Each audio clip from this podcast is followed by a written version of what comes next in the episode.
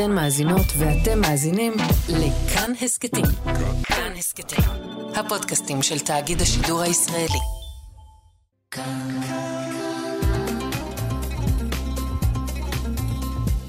כאן תרבות. בואו נניח לרגע את הספר ונקשיב. עכשיו, מה שכרוך. כאן תרבות.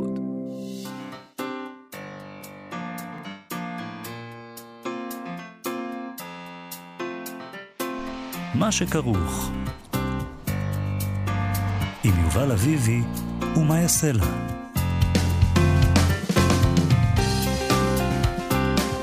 שלום, צהריים טובים, אנחנו מה שכרוך, מגזין הספרות היומי של כאן תרבות, בכל יום ב-12 בצהריים ושידור חי. אתם מאזינים לנו ב-104.9 או ב-105.3 FM. אפשר גם להאזין לנו כהסכת באתר, באפליקציה של כאן ובכל יישומוני ההסכתים. על ההפקה המפיק שלנו, איתי אשת, אלא מי? על הביצוע הטכני, גיא בן וייס. שלום לכם, שלום יובל אביבי. שלום, מאיה סלע. אנחנו נדבר היום עם המשוררת אלה נובק על ספר שירה החדש שלה, שנקרא אהה. Mm. יש שיר כזה של אפרת גוש, אולי נכון. זה בהשראה. זה אהבה בלי הבט. כן. זה הרגע שבו האהבה הופכת להנחה, Mm. אולי. אבל לא יודע. לא בטוח, יודע איך אני אומרים. לא בטוחה. צריך לשאול אותה באמת, מה... אנחנו נשאל אותה, אני לא יודע איך אומרים כל כך, זאת האמת, צריך לראות את זה. זה... לא, איך אומרים, אני לא- גם לא יודעת, אבל אני גם לא יודעת זה- אם- אם זה על הרגע שבו האהבה הופכת להנחה. אולי, אולי זה... הנפלה הבט, זה מה שאני נפלה יודעת. הבט. כן. מה המשמעות? או, מה המשמעות בשביל של זה נפילת נדבר הבט? עם אלה נובק. אה, אוקיי. אז נשאל אותה גם על זה, ונשאל אותה מה קרה לאהבה, והספר הזה יצא לפני השבעה באוקטובר. אה, נשאל אותה אם היא רואה אותו אחרת. יש, אה, יש פה התייחסויות מסוימות. תשמע, יובל. בשבילי זה משמעותי, בגלל שבשבוע שהתחיל בשמונה באוקטובר, אנחנו קבענו לראיין את אלה נובק, נכון. ולא ראיינו אותה. נכון, היא כי- הייתה אמורה להתרא- להתראיין אצלנו בשמונה בנובמבר. נכון. באוקטובר, סליחה. אוקטובר. אז הנה, עכשיו. וגם יש פה, יש פה נגיד, יש פה שיר שנקרא שומר החומות. כן, נכון. יש פה, יש על מה לדבר. יש עניינים. נדבר, נדבר. נדבר. ונדבר גם עם צור שייזף שלנו על ספר מסע, בפינתו דרך ספר. אבל לפני הכל, אה, ידיעה שקראנו בוויינט, לפיה המשטרה בקנדה עצרה בסוף השבוע 11 אזרחים קנדים, בהם מרצה בכירה בשם דוקטור נישה תומי מאוניברסיטת טורונטו, ופרופסור מאוניברסיטת יורק בשם לזלי ווד. מהמם. הם חשודים, שני אלה ועוד התשעה האחרים, אה, שהשחיתו חלונות ראווה של רשת הספרים והמוזיקה אינדיגו בקנדה. הם ייכנסו כל אחד בחמשת אלפים דולר, קנדי אני מניח, לא אמריקאי. מה הערך שלו, אתה יודע? בדקנו? לא? לא, תשיגו לי דולר קנדי. בטח משהו, בטח דומה, לא? לא יודעת, לא יודעת מה זה דולר נעשה קנדי. ב- גוגל. בשיר הראשון, נעדכן אתכם מה ערכו ומה הפער בין דולר אמריקאי לדולר קנדי, זה מאוד אני חשוב. חושבת שזה מאוד הם גם מוזר. יועמדו לדין. זהו, אז זה מה שחשבתי שמוזר, קודם כונסים, כונס אותם ב-5,000 דולר ואז מעמיד אותם לדין, כן, קודם מעמידים. לדין, לא, ואז מחליטים מה. העונש. יש בזה משהו הגיוני, אני אסביר? לך את. ההיגיון. הם השחיתו. חלונות ראווה, אז קודם כל בית המשפט אומר, תשלמו לתקן את זה. רגע, רגע, זה מה זאת אומרת. קודם כל בית המשפט אומר, אבל צריך אה. משפט בשביל שבית אה. המשפט יגיד. כן. מה זאת אומרת? אה, בית- את אומרת את העניין החפות. יש את העניין הקטן הזה, בכל זאת קנדה היא דמוקרטיה. אוקיי. פחות מבעבר אולי. טוב. או רק בעבור חלק. בוא נשאל את עצמנו, מה הבעיה שלהם עם הרשת או, הזאת? זאת גם כן שהם שאלה טובה. טרחו להשחית את חלונות הראווה שלה. Uh, הרשת הזאת היא בבעלות אשת העסקים היהודייה הדר רייסמן, שידועה בתמיכתה בישראל. הקימה בעבר את קרן הישג, שתומכת בחיילים בודדים, נות... בדקתי, על זה עשיתי גוגל דווקא, כן. נותנת להם מלגות לימודים למשל, זה יפה. התמיכה, שולחת אותם ללמוד אחרי שהם uh, מפסיקים להיות חיילים. אה, וזה כמובן פשע גדול. ועכשיו, מאז פרוץ המלחמה, רייסמן פעילה בנושא גיוס תרומות, היא העבירה משאבים לטובת העוטף וחיילי צה"ל, וציוד אה, לבית חולים, זה גם דבר שהיא אה, דאגה לו. וזה כמובן גם פשע גדול. אז בשבוע שעבר היססו תומכי BDS את החנויות בבעלותה בטורונטו בצבע אדום, שפכו שם צבע אדום.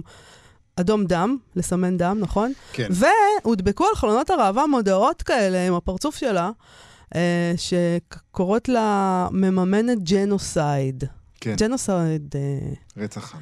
זה רצח עם. שזאת הטענה בקרב אנשים, שזה מה שאנחנו עושים לכאורה.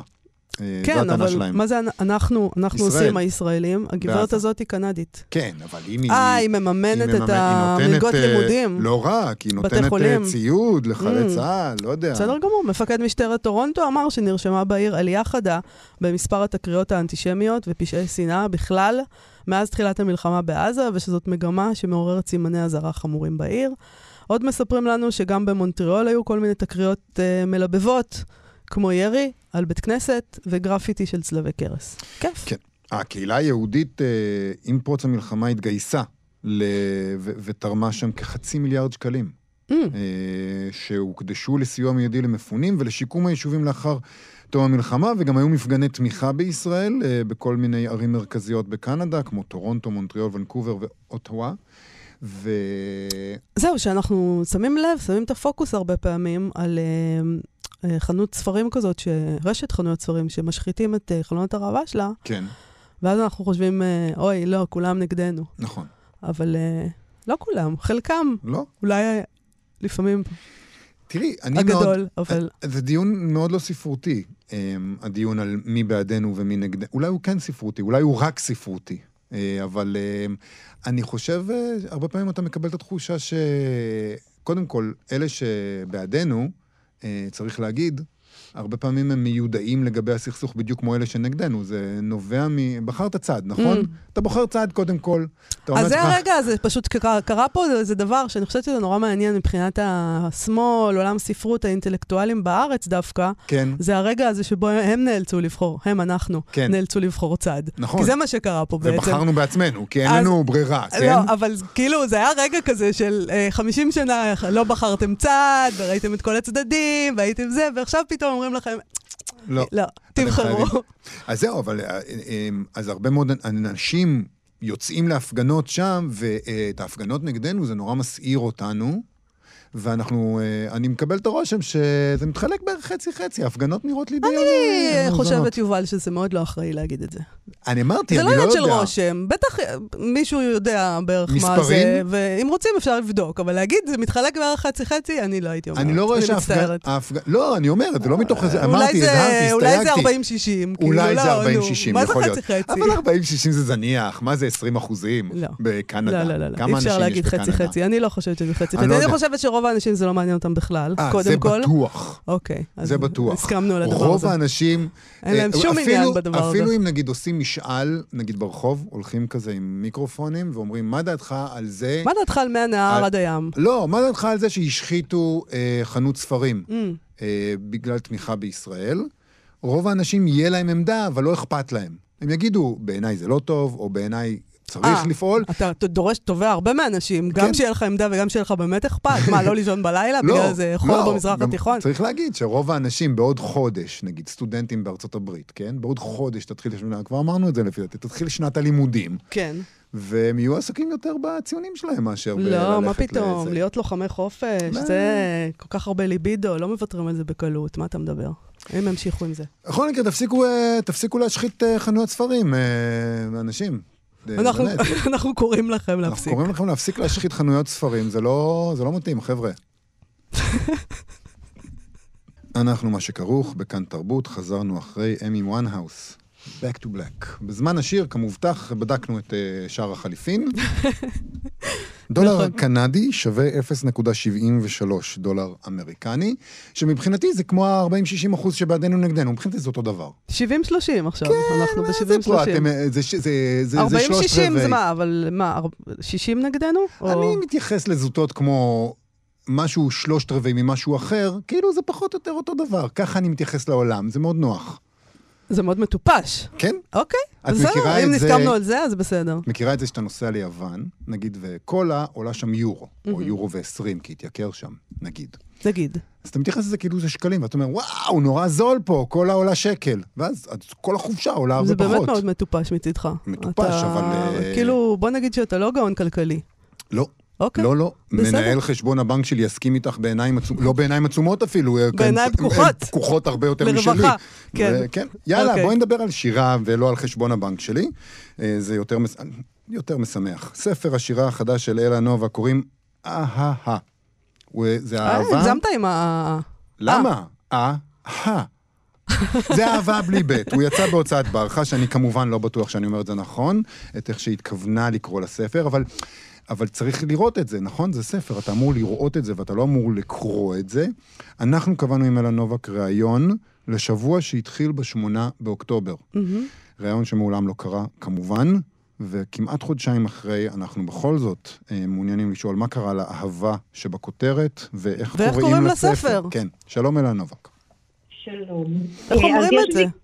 זהו, אז יש ויכוחים. אני קוראת לו אהה, אבל אה, אהה. אני נוטה תמיד ל- זאת אומרת, לקבל כל דבר שאנשים אחרים אומרים. מה אומרים? אז אה, אה, אמרו לי גם אהה, אמרו לי כל מיני דברים, אבל אה, אהה. אהה. אני קוראת לו אהה. אוקיי. ומה... מה... למה נשרה למה הבית? כן, מה קרה לבית? אז ככה, קודם כל, אה, הרבה דברים אני מבינה בדיעבד. אז אה, אני פשוט רציתי לכתוב ספר אהבה, והתפתחתי לכתוב ספר אהבה, כי כאילו, זה לא cool. זה לא cool.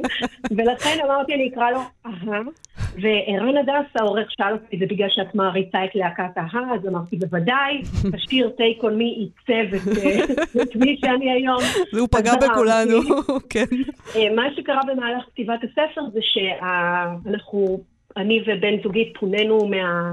אה, מה... זאת אומרת, אני רק חצי, כי אני רק חצי חיה איתו. אה, פונינו מהבניין שלו בגלל שהודיעו לנו שתוך עשר דקות אנחנו חייבים אה, להתפנות כי הבניין קורס. Mm, אז יצא גם לגמרי אחלה פואטי, שהבית נופל. אה, בית זה בית, כמו. ה... בית זה בית. כן. Mm. כן. וזהו, ובגלל זה גם אני מרגישה שהכותרת של, ה... של הספר קצת אה, מתאימה לתקופה עכשיו. אבל איזה מסכנים אנחנו אלה שאנחנו חושבים שאהבה זה פדיחה. ויכול להיות שזה השתנה, נכון? זה לא ש... זה, זה גם עניין שיווקי, יש מספיק שירים, ש... ספרים שקוראים להם אהבה. כאילו, רציתי... רציתי להיות מגניבה באמת, כמו שאת אומרת. אבל גם הקטע הזה שפדיחות אה, להביע רגש נורא השתנה בחודשים, בחוד... כמה זמן זה? 50 יום, 51 יום. 52? בסדר, אז מי, ש... מי שנכנס לתוך הספר מקבל, אה, מקבל את הרגש, אני לא מתביישת בתוך הספר. סתם אה, יורה לכל הכיוונים על הכותרת, למקרה שמישהו שלא מתעניין באהבה מעוניין לרכוש ספר שירה קר ונטול רגשות, אז הוא יכול. אה, מה זה אומר בכלל לכתוב ספר אהבה, ספר שירי אהבה? אז קודם כל זה, זה לא בדיוק שישבתי וכתבתי ספר שירי אהבה, אבל בגלל שאני כותבת תמיד, אז בשנים האחרונות, בגלל שאני מאוד מאוד מאוהבת, יצאו לי הרבה מאוד שירי אהבה. וכשבאתי לקבץ את כל השירים לספר, אז זאת אומרת, זה פשוט היה הנושא שלו, האהבה שלי לבן הזוג שלי, למשפחה שלי, אה, לעיר שלי. אה, בסופו של דבר עוד כל מיני אה, דברים נכנסו לתוך הספר ש, שהם לא דווקא אהבה, אבל אה, זה דרכו של ספר שמכתיב לך מה, מה הוא מעוניין להיות. אז בואי. אז בואי תקראי לנו שיר אחד שנשמע דוגמה לדבר זה הזה. שיר, אה, שיר אהבה, מאוד שיר אהבה, הוא נקרא חוט. משכתי באהובי והוא נפרם. הכנסתי את החוט לכיס, אבל הוא נעלם. הרמתי את מבטי, ואהובי שוב מושלם. ממש שיר אהבה, אלה. כן, אין, אני כזאת, אני שופעת. אבל את יודעת, אני אוהבת מישהו. יש... כן, סליחה, יובל. לא, לא, בבקשה. יש פה גם שיר, אבל נגיד, אה, אני רוצה לדבר על שומר החומות, כן. כן. שהוא שיר. אה, שעכשיו... על, על, בכלל, על הספר הזה, הוא יצא קצת לפני ה-7 באוקטובר, ואת רואה אותו אחרת עכשיו, את כולו? את שומר כן. החומות למשל, ואת את, את האהבה? Uh, הדבר היחיד, קודם כל מאוד מאוד כעסתי על הספר אחרי שהוא יצא, בגלל שבספר הזה, לפני שומר החומות, uh, יש את uh, מחזור שירי מסיבה. מחזור שירי מסיבה זה היציאה שלי מהארון של מסיבות הטבע. כי אנשים לא יודעים עליי שאני חובבת מסיבות. שזה אה, גם אה, פדיחה או מה? את אומרת, את יוצאת זה לא מהארון? עניין של פדיחה, זה סתם, זה כאילו... זה לא עניין של פדיחה, זה דברים, אני בן אדם דיסקרטי סך הכל. אני נורא נורא בחוץ, כאילו, Mm. אבל בסופו של דבר אנשים לא יודעים עליי הכל.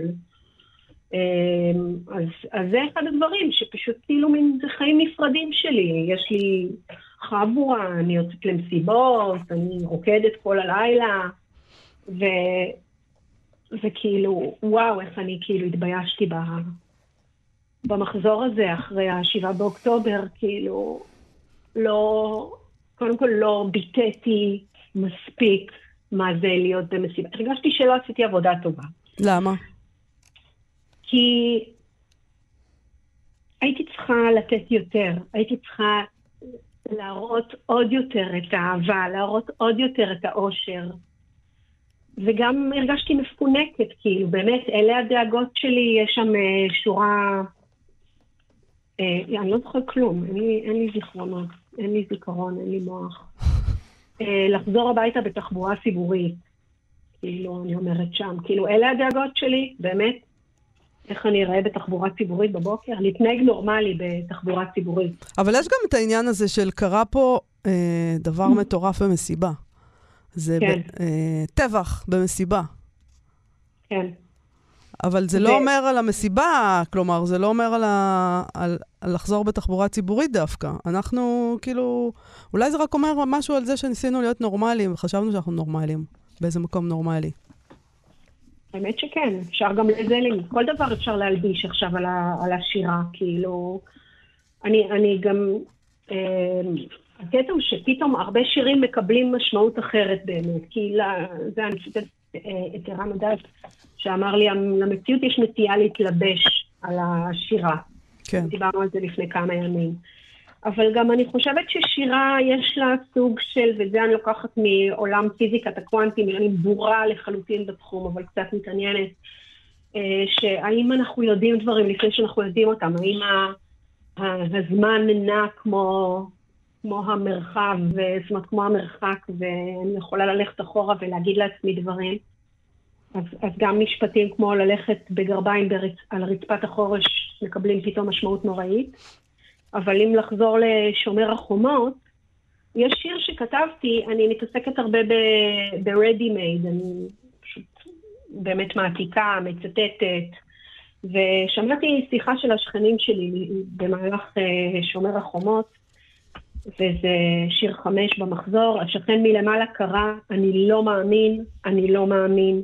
אחר כך הוסיף, את לא מאמינה, את לא מאמינה. ידעתי שאם אתקרב לחלון, באמת לא.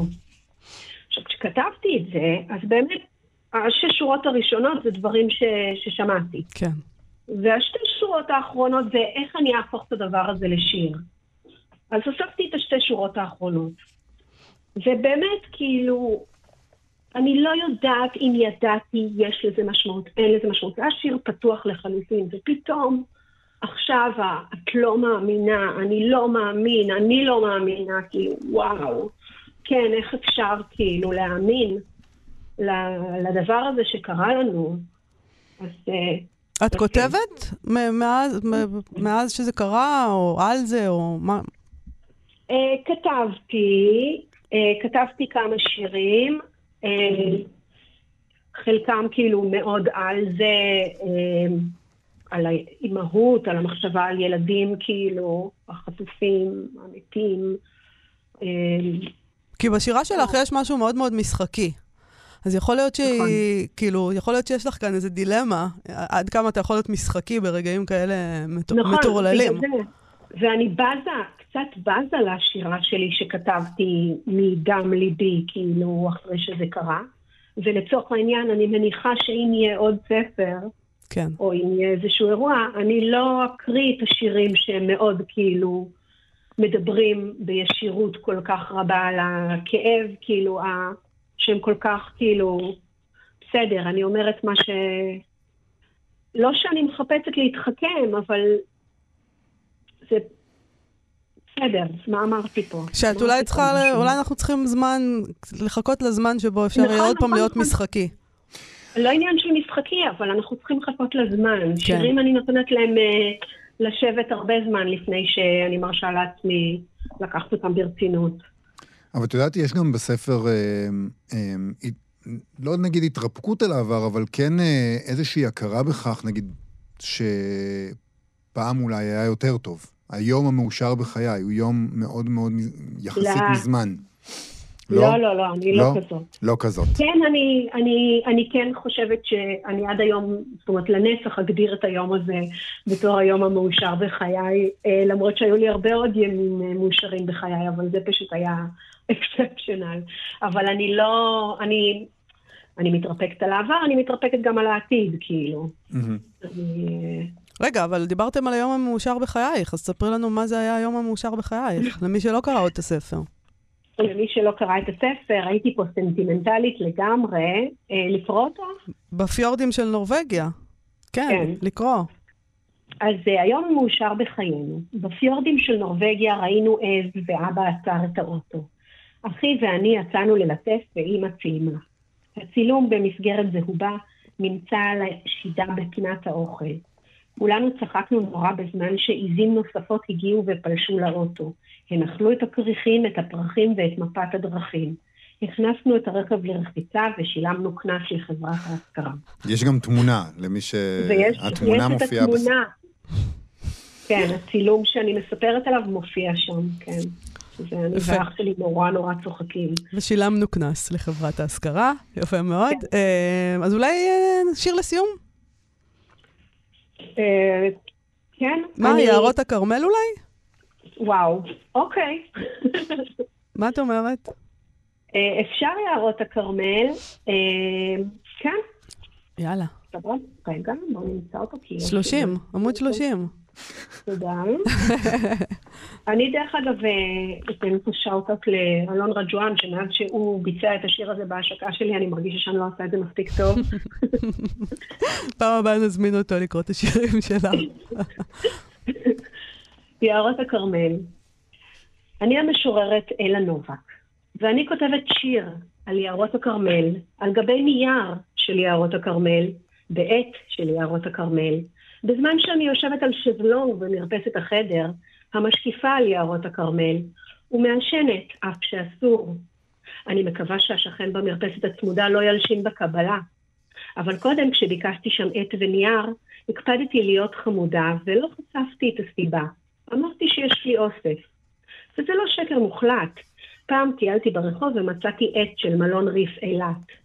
ופעם מצאתי עט ממזכרת בתיה. רציתי להחזיר, אבל הגרוש שלי הסביר לי שזאת בדיוק המהות שלה. פעם היו לי עטים של תרופות, כיום זה מחוץ לחוק. אני והחבר שלי מנצלים את כל הפסיליטיז. היינו בבריכה, אחר כך ביקרנו בחנות המזכרות, ואפילו עשינו פילאטיס. השיפוע בדשא הקל על תנוחות מסוימות והקשה על אחרות. לא התלוננתי. החיים לימדו אותי לסבול בשקט. אחר כך, בארוחת הערב, הסברתי למלצרית באריכות מה לא בסדר במנה שלי. מהקינוח דווקא הייתי מרוצה. למלצרית קוראים הילה. קודם ביקשתי ממנה עט ונייר כשישבה בקבלה. אמרתי לה, הילה, את בכל מקום. אני בחופשה מהעבודה, אני לא בחופשה מהשירה. מהשירה אין חופשה. ולכן התיישבתי על השזלונג לכתוב שסביבי שקט מוחלט, חוץ מרחש מטוס הריסוס. אבל זה לא נחשב. אני משקיפה על יערות הכרמל, ומתחת לחלוק, אני לא לובשת כלום. אלה נובק. אה, הוצאת ברחש, תודה רבה לך על השיחה הזאת. תודה לכם. להתראות. עכשיו, דרך הספר. מה שכרוך בכאן תרבות, אנחנו עם דרך הספר, הפינה של צור שייזף, הסופר המשוטט ולוחם החופש. שלום צור שייזף. שלום וברכה, מאיה. על מה? אנחנו... בסדר גמור, על מה נדבר היום? נדבר על חברים במקומות קטנים של רוסים בונד. על חברות בעצם נדבר היום? אה, האמת היא שלא. חברות, אוקיי. זה הרבה יותר העניין הזה של רסקין בונד הוא אמ, אנגלי, יליד הודו, שבעצם הוא הודי, או הודי ממוצא אנגלי נקרא לזה. אה, נולד ב-1936, והוא גם סופר ילדים נפלא, אבל הוא גם מספר סיפורים מהסוג שהכי כיף לקחת את הספרים שלהם ביד ולקרוא אותם. גם מי קורא אנגלית וקורא אותו באנגלית, בשפת המקור שלו, האנגלית שלו מאוד מאוד פשוטה וקריאה ותענוגית, ובאמת אחד הסופרים הכי כיפים, והסיפורים שלו מהווים איזה סוג של insight, של איזה מבט מאוד עדין, מקורי ומגלה. שנקרא לזה חיי העיירות ההרריות של הודו, אבל של החיים שלהם, גם של האנגלים בזמן האנגליות, אבל גם של ההודים במהלך השנים האלה. האיש עדיין חי, כן? האיש כמובן קרוב ל-90 עכשיו. והוא ממשיך להיות אחד הסופרים הגדולים, אני חושב, רגע, אבל הוא, חי, אבל הוא חי באנגליה או בהודו כרגע? לא, לא, לגמרי בהודו, הוא חי במקום שנקרא mm. מסור, שזאת עיירה ב, אה, בחלק הנמוך של ההימאליה, בגובה של פחות מ-2,000 מטר. אה, הוא לא התחתן, הוא תמיד חי עם משפחות הודיות, או שהוא חי לבדו. טיפוס מאוד אה, אה, נעים הליכות, מאוד משעשע. ומלא סיפורים נהדרים על, על כל מיני דברים. אז מה הוא כותב בחברים במקומות קטנים? Friends in small places. כן. החברים הם כמובן אנשים, זה יכול להיות בני משפחתו, וזה יכול להיות גם אנשים שהוא פוגש, וגם מעשיות שהוא שומע, והוא נותן לנו איזה מין, אני אקח למשל, אני חושב שאחד הדוגמאות היפות זה סיפור על, הוא יום אחד פוגש את אה, גרין לאל, שהוא אה, אה, מפקח משטרה, ואומר לו, תגיד, ספר לי איזה סיפור עסיסי כזה של איזה משהו שקרה, איזה רצח. ואז המפקח המשטרה אומר, לא, לא, לא באמת יכול לספר לך, אבל אספר לך על משהו שקרה במקום אחר, והמשהו הזה שקרה במקום אחר אומר, יום אחד נרצחה מהרני. עכשיו, מהרני זה בדרך כלל אשתו של המהרג'ה, בדרך כלל בכל עיר או עיירה יש איזה מישהי ששלטה באותו אזור, או אותה משפחה, רצח של מהרני הוא דבר די נדיר. זאת אומרת, אני נכנסתי למקרה הזה, וברור שהייתי חייב לפתור אותו, כי זה לא בן אדם פשוט, והייתי חייב לפתור את העניין הזה של הרצח, וגם אם הייתי רוצה להתקדם אה, בעניין הזה. ונכנסתי לתוך הסיפור, והמהרני נרצחה על ידי גרזן. עכשיו התחלתי להסתכל מסביב, מי יכול לרצוח אותה, למי יש היה אינטרס. ליד היה איזה אה, אה, בית של איזה משפחה של מיסיונרים, אחרי זה גר איזה חייט. אבל, לבת של החייט, היא, היא הייתה נערה נורא נורא אה, נחמדה, וכל פעם שאני הסתובבתי, היא הייתה נעלמת ממני. ואז החלטתי שאני מנסה לשאול אותה ועוקב אחריה. ויום אחד החלטתי שאני אה, עוקב אחריה לתוך הג'אנגל. עכשיו ג'אנגל, ג'ונגל או ג'אנגל זה מילה אה, הינדית, מילה הודית, שנכנסה mm. לתוך השפות שלנו. כן, ספר הג'ונגל לא סתם נקרא ספר הג'ונגל, mm. כי הוא קורא באמת בג'ונגל. Mm. ג'ונגל זה לא באפריקה, לא ידעתי שזה מילה הודית, אוקיי. לגמרי מילה הודית. והוא הולך אחריה ויורד שם ממש לקצה הג'ונגל, ובקצה הג'ונגל הוא רואה את הנערה יושבת שם על איזה סלע, ואז הוא קורא לה והיא נבהלת. ונמלטת ממנו לתוך הג'ונגל, והוא רודף אחריה, וכשהוא רודף אחריה, הוא מצליח לתפוס אותה אה, ממש שמה, ובידה היא מחזיקה את הגרזן, שאף פעם לא נמצא בזירת הרצח, וכאילו בא להתנפל אליו. והיא מתנפלת אליו, והוא זז טיפה הצידה, והיא נכשלת ונופלת, והוא תופס אותה, והוא אומר לה, תגידי, מה קרה שם? ואז היא אומרת לו, תשמע, היה שם, אה, המהרני הזמינה את הסוחר העשיר שבא מבנגלור, והסוחר העשיר מבנגלור הייתה מסרסרת כנראה בנערות, כל מיני דברים, והתיישבתי לידו והוא השיב את היד, ואז אני כמובן אמרתי לו שאני לא רוצה, והתחלתי לצאת, והמהרני התחילה לצעוק עליי, ואז לא הייתה לי ברירה, ולקחתי את הגרזן והרגתי את המהרני. עכשיו הוא הסתכל על הילדה, הנערה בסך הכל בת 16 בת 17, ואומר לעצמו, אני לא רוצה שהיא תשב בכלא כל החיים שלה. כן. המהרני כבר מתה, כל הדברים האחרים, ואז הוא אומר לי, תני לי את הגרזן, משליך אותו לתוך הנהר, ואומר לה, תחזרי הביתה. ואומר, ככה נעצר הקידום שלי במשטרה ההודית. מעולם לא הצלחתי לפתור את העניין הזה של הרצח, והנערה, כל פעם שעברתי לידה, הייתה מחייכת אליי חיוך והייתי ממשיך בדרכי. אז, אז כל, זה, כל זה הוא מספר לא. זאת אומרת... כל נכון. זה הוא מספר כמובן לרש שימבון, וכל זה מספר לו מפקח המשטרה, בלי שמות, בלי שמות, בלי כל מיני דברים אחרים, אבל זו דוגמה. עכשיו, צריך לזכור שאוסטין בונד עצמו, אה, האימא שלו התאהבה, אימא שלו שהייתה צעירה מאבא שלו התאהבה בהודי. עזבה את האבא, והלכה והתחתנה עם ההודי הזה, ואבא שלו, שהיה קצין בחיל האוויר המלכותי, סירב לוותר על ורסקין בונד מספר שהשנתיים הכי יפות של חייו היו בין גיל שמונה לעשר, כשהוא גר לבד עם אבא שלו והסתובב איתו בכל מיני מקומות. אבא שלו מת ממלאריה ב-44 בקלקטה, עוד לפני תום המלחמה, ואז הילד חוזר, אשכן חוזר בעצם לגור עם, עם הסבתא שלו בדהרדון, שזה גם כן עיירה בשולי ההימאליה. אה, מי שמכיר את רישיקש, זה לא רחוק מרישיקש. כדרך אגב, דהרדון זה מקום מצוין מבחינת ההודים, כי שם גם נוסד בית הספר לריגול שלהם, ומשם נגיד קים, יוצא להרפתקאותיו אה, במורדות ההימאליה.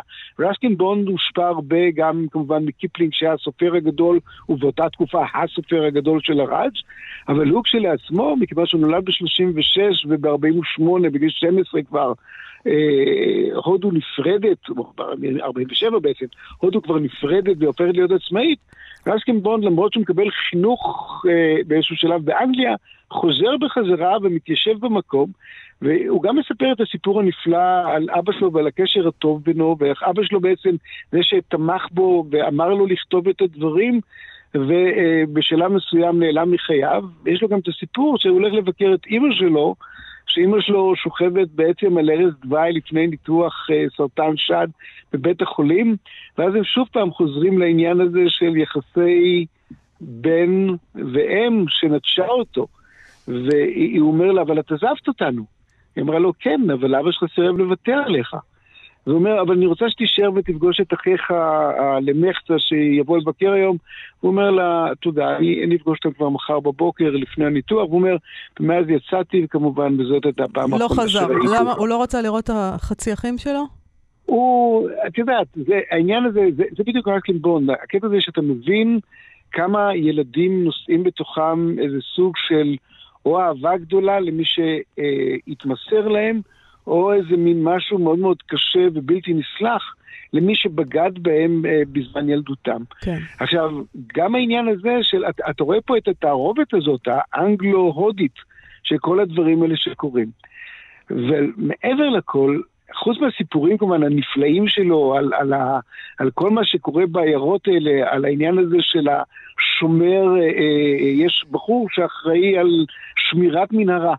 הוא שומר המנהרה והוא כל יום עובר לפני הרכבת ובודק שאין שם שום בעיה, וכל ערב הוא עובר שם עוד פעם, ויש שם, ורשקין מגיע לבקר אותו, ואז הוא אומר לו, תשמע, אנחנו צריכים ללכת כי לפעמים הנמר נכנס למנהרה וצריך לבדוק שהוא לא שם לפני שהרכבת מגיעה.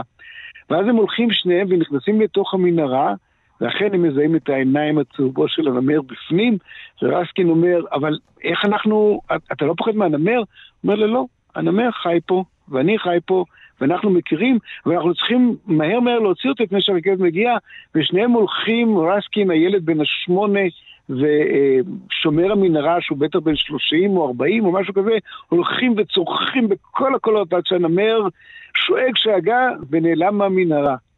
ואז הוא מספר שכמה ימים אחר כך הוא נוסע עם אבא שלו לדלהי, והרכבת נכנסת לתוך המנהרה ויוצאת ממנה ומסתכל על הצריף של שומר המנהרה שיושב שם וגר כל חייו, הוא חושב על האיש ועל הנמר ועל העניין הזה של הרכבת שעוברת בפנים, ואתה מקבל בתוך איזה מין קפסולה, אתה מקבל את כל החיים ההודים המתוקים. אז עכשיו, זה, זה בעצם ספר מסע, אם אני קוראת אותו כספר מסע להודו באיזשהו אופן? אני, זה בדיוק הדבר שאני רוצה להגיד, כן. רשקין בורן כותב המון על הודו, וכותב המון על הודו של העיירות והכפרית, נותן איזה משהו שאתה בתור נוסע שהולך לראות אתרים או את הערים הגדולות, אתה לא כל כך רואה. אתה, הוא, הוא מתאר שם את חיי המשפחה, הכל דרך סיפורים, הכל דרך סיפורים. יש לו עין מאוד מאוד נעימה ומאוד נוחה. הוא מתיידד עם משפחות, הוא מתיידד עם אנשים, הוא שומע סיפורים על, ה, על הרציף של הרכבת. כן, אני, אני בהחלט חושב שזה אחד הספרים הכי נפלאים להסתובב עם רסקין בונד בהוד, בעיקר בקטע הזה של נגיד, של ההימאליה, ונקרא לזה תת-ההימאליה ההודית, זה אחד הדברים הכי מקסימים שיש. אני ממש ממש ממליץ עליו. אז uh, תגיד לנו שוב איך קוראים לספר. לסיום. הספר נקרא Friends in Small Places, או חברים במקומות קטנים. שלא ראיתי שהוא לא תורגם לא לעברית. תורגם. אני לא ראיתי גם כן שום תורגם. לא מצאתי, כן. אבל אני אומר שוב, מי שקורא אנגלית, זה קל לקריאה, זה תענוג לקריאה, זה מעלה חיוך על השפתיים, ובטח בזמנים כאלה, שהם לא נורא נעימים בתור ישראלי, לא כל כך. שהודו היא בכל זאת בית המרפא הגדול שלנו, אז אני ממליץ לקחת ולקרוא את הספרים רסקין בונד. בונד, רסקין בונד. וליהנות מהם הנאה עצומה. צור שיזף, תודה רבה לך על הפינה הזו. יום טוב. תודה, ביי ביי. יום טוב. מה שכרוך בכאן תרבות, חזרנו עם אה, זוכי פרס זלדה לשירה שנתפרסמו. כן. אז נגיד, חתן פרס זלדה לשירה הוא שחר מריו מרדכי, על ספרו "עבור את הלילה בלוע האש", בהוצאת, אה, הוא יצא בהוצאת עם עובד.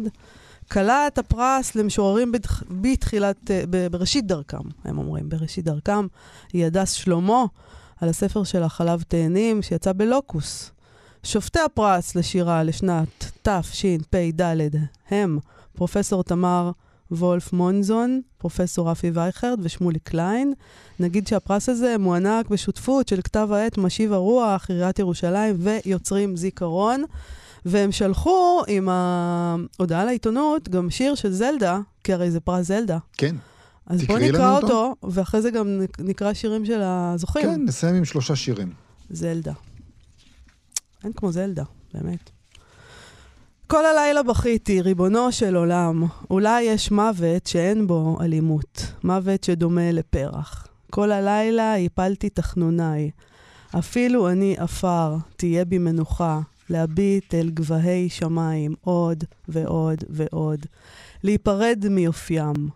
כל הלילה חשבתי, בריות רבות גרות בחזי הכואב, וסיפורים שונים. צריך להדליק נר ולהביט עליהם בטרם עישן המוות. זה זלדה. כן. בוא נשמע מה... רוצה לקרוא את הדס שלמה? הדס שלמה, זה שיר שנקרא שתי אמהות. כן. עם אמי החיה דיברתי מעט. את אמי המתה אני משתפת כל יום. על אמי החיה כעסתי. את אמי המתה אני חולמת בלילה. לאמי המתה אני מתגעגעת, שואלת אותה שאלות, מספרת עליה לאנשים. מאמי החיה התרחקתי. אל אמי המתה אני מוצאת דמיון. אני מבינה אותה, חומלת עליה. משתתפת בשמחתה ובצערה. כותבת לה שירים. איזה שיר יפה זה. כן, שתי אמהות הדס שלמה. נכון. אוקיי.